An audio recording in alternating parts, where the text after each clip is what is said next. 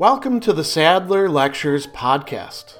Responding to popular demand, I'm converting my philosophy videos into sound files you can listen to anywhere you can take an MP3. If you like what you hear and want to support my work, go to patreon.com slash sadler. I hope you enjoy this lecture. Chapter 3 of Pierre Hadot's book, Philosophy as a Way of Life, is entitled Spiritual Exercises. And this is a concept that is absolutely central to Hadot's work, both in this book and in the larger corpus. And so it's, it's worth sketching out what does he actually mean by spiritual exercises, why is he using that term, and what is its connection to philosophy. And he begins that chapter by giving you an example of a spiritual exercise and and talking about that. And then he says spiritual exercises. The expression is a bit disconcerting for the contemporary reader, and he gives a few reasons for this. He, he wants to explain why he's using this term. In the first place, it's no longer quite fashionable to use the word spiritual, but it's nevertheless necessary to use this term because none of the other adjectives we could use covers all the aspects of the reality we want to describe. We should point out that spiritual in, in French and in English,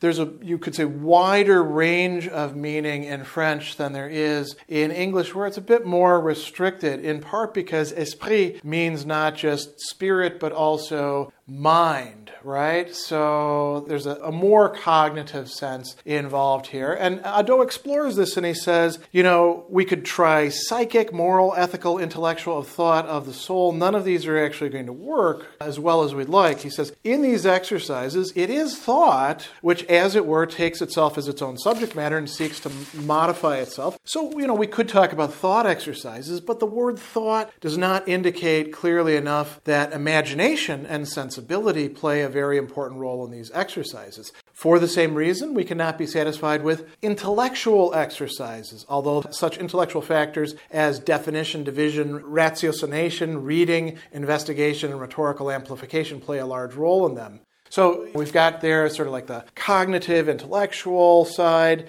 that works, but there's more going on. What if we switch gears and we talk about them as being ethical exercises. He says, well, this is tempting because the exercises in question contribute in a powerful way to the therapeutics of the passions and have to do with the conduct of life. But they also lead to a transformation of our vision of the world and a metamorphosis of our personality. So, spiritual is apt to make us understand that these exercises are the result not merely of thought, but the individual's entire psychism. And here's another point that he says the word spiritual reveals the true dimensions of these exercises. By means of them, the individual raises himself up to the life of objective spirit, and here he's got a capital S, so you can think of it in sort of a Hegelian sense. He says that is to say, he replaces himself within the perspective of the whole. And then he considers one other issue. The reader might say, that, that's fine, we'll accept the expression spiritual exercises, but are we talking about Ignatius of Loyola's Exercitia Spiritualia, spiritual exercises? What relationship is there between Ignatian meditations, the founder Jesuits, and this program of spiritual exercises in other places? And Hadot says, listen, Ignatius's exercises are nothing but a Christian version of a Greco-Roman tradition. This idea and terminology are attested in early Latin Christianity well before Ignatius of Loyola. They correspond to the Greek Christian term ascesis. In turn, ascesis, which must be understood not as asceticism, but as the practice of spiritual exercises, already existed in the philosophical tradition of antiquity. So the goal for him is to go back to ancient philosophy, particularly that of the Hellenistic and Roman time, although he does also consider, you know, Plato and, and Aristotle as well and show what was actually going on there and show what's what's available for us in the present. So we just because Ignatius of Loyola used that term doesn't mean that we're going back to him. As a matter of fact, Ignatius, you could say, is successful precisely because he's he's reinterpreting things within a Christian framework that other people were doing, and that is ascesis. You can call it asceticism if you want, but you have to understand that in the classical meaning of discipline and engaging in practices to change oneself. So if we go on and we look in some of the sections, particularly section 1 and section 4, we get a lot more fleshing out of this. He tells us that in ancient philosophy, philosophy was not just teaching an abstract theory or just the exegesis of texts, but rather, this is a term you'll see used a lot, the art of living a concrete attitude and determinative lifestyle which engages the whole of existence. So, this actually sounds rather existential, doesn't it, if you know about existential philosophy? And Hadot is perfectly willing to say, yes, indeed, 19th and 20th century existentialist philosophy is doing at that time what they were doing back in ancient philosophy. It might also sound to you like American pragmatism or the transcendentalists. It might also sound to you like a certain reading of what Rene Descartes is doing in his meditations, which he said, you know, don't breeze through and don't just read in part, but I actually carry these out as intellectual and spiritual meditation. So there's a lot involved in this art of living. And Hadot goes on and he says that this is not just on the cognitive level, but on that of the self and of being right? So he talks about reversals, he talks about conversion, he talks about reorientation. And this is a very significant part of philosophy carried out through spiritual exercises. They are supposed to not just make us feel the same thing as we already do or function as an index of progress. They're supposed to change how we see things, how we feel things, how we behave, how we are. And so there's a progress that he talks about being made here, and it is a cognitive process, learning something, right? He says it's a progress which causes us to be more fully and makes us better. So it's not merely intellectual or cognitive, but it also has to do with what kind of being we enjoy and whether it's better or worse. So there are moral or ethical, and there are metaphysical or anthropological aspects to this from the very start. That's what a lot of ancient philosophy was engaged in. Hadot argues quite persuasively. And so that's a key issue there. Later on in the fourth section, there's a, a great discussion. This is the section where he's talking about reading and writing and all that sort of stuff. Before he actually goes into that, he tells us that there is a profound unity, he says, both in the means employed and the ends pursued. So, what are the means employed? Well, that's part of what he's talking about through this entire chapter spiritual exercises. And here he tells us that among those, or you could say overarching with those, are techniques of persuasion, dialectical and rhetorical techniques of persuasion, attempts at mastering inner dialogue. That's one way that Hadot reads what's going on with all of these sort of mental exercises and tell yourself this in this sort of situation and think about what could be the case. And, and all of that is mastering one's own inner dialogue, what we nowadays call self talk, right?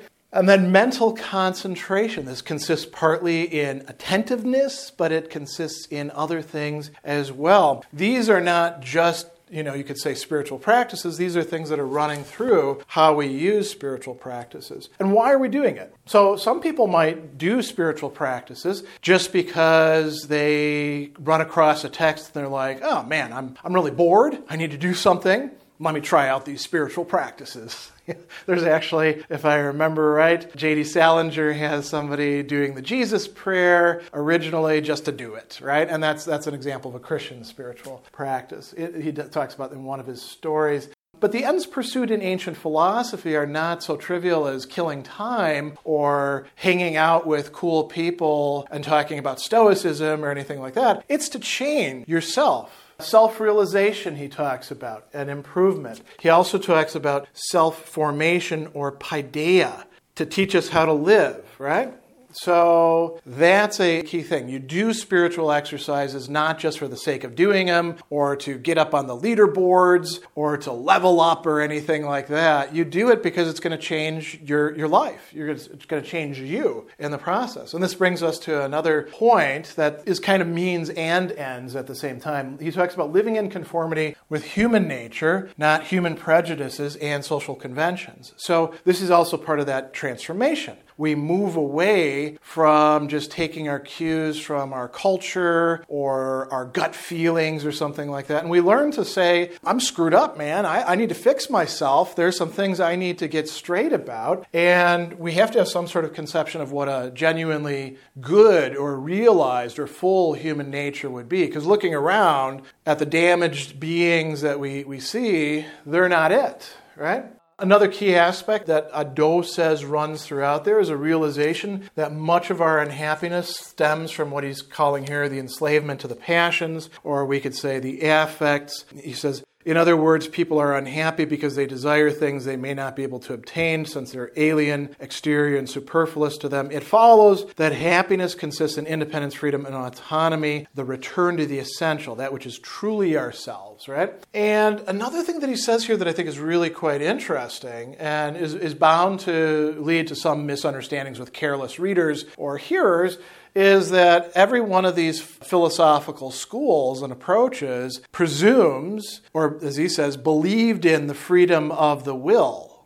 Now, that, that's a term that a lot of people use in rather equivocal ways. Does it mean that you can, like, in any situation, choose exactly what you want and make it happen? No, but that's not what most philosophers have meant by that anyway. What does Hadot mean here? He says that freedom of the will in this sense means that we can modify, improve, and realize ourselves. We have that possibility. We can apply ourselves, parts of ourselves, to ourselves to, to change things for ourselves. So that is freedom of the will in some sense. And then he also talks about another key aspect, and this again ties in with means and perhaps with ends. We are not the sage. If we're philosophers, we are not at the final step right? As a matter of fact, there may be, in fact, no sage out there. It may be a pure ideal. So he says the philosopher lives in an intermediate state. He is not a sage, but he is not a non sage either. He's torn between the non philosophical and the philosophical life, between the domain of the habitual and everyday and the domain of consciousness and lucidity. To the same extent that the philosophical life is equivalent to the practice of spiritual exercises, it is a tearing away from everyday life. It is a conversion, a transformation of one's vision, lifestyle, and behavior. But it's always something that is in process, and there can not just be progress, but also backsliding or dry periods or whatever we want to say. But all of this ties in with why spiritual exercises are so important important for philosophy, conceived of as a way of living, not just as an academic discipline. Does this apply to all philosophy? Hadot is perfectly willing to say, no, as a matter of fact, a lot of what we call philosophy these days, or have called it for centuries, isn't this. But we do see in ancient philosophy, ancient Western philosophy, but we can also talk about wisdom traditions in other places as well, definitely does fit into this and has a number of important aspects centering around spiritual practices. To bring this to a close, you might say for ancient philosophy, no spiritual practices put into effect, then no real philosophy as the art of living. Special thanks to all of my Patreon supporters for making this podcast possible. You can find me on Twitter at Philosopher70, on YouTube at the Gregory B. Sadler channel, and on Facebook on the Gregory B. Sadler page. Once again, to support my work, go to patreon.com slash sadler. Above all, keep studying these great philosophical works.